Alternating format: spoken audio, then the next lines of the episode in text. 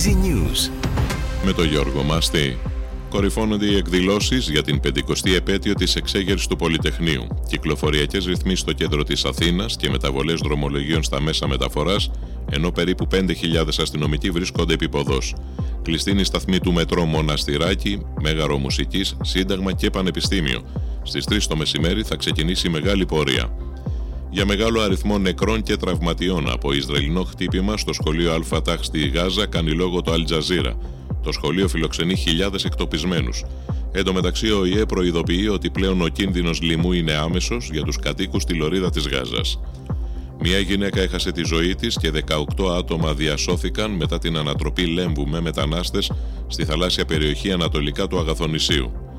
Συνελήφθησαν στην Αχαΐα 3 άτομα που μαζί με άλλους 5 άγνωστους συνεργούς τους έκλεψαν από 2 αγροτεμάχια 10 τόνους ελιές, τις έκαναν λάδι και το πούλησαν εισπράττοντας πάνω από 10.000 ευρώ. Αλλαγή του καιρού αναμένεται σήμερα από τα βορειοδυτικά με τοπικές βροχές, ενώ θα επικρατήσουν πολύ ενισχυμένοι βορειοδυτικοί άνεμοι και σημαντική πτώση της θερμοκρασίας αύριο και την Κυριακή.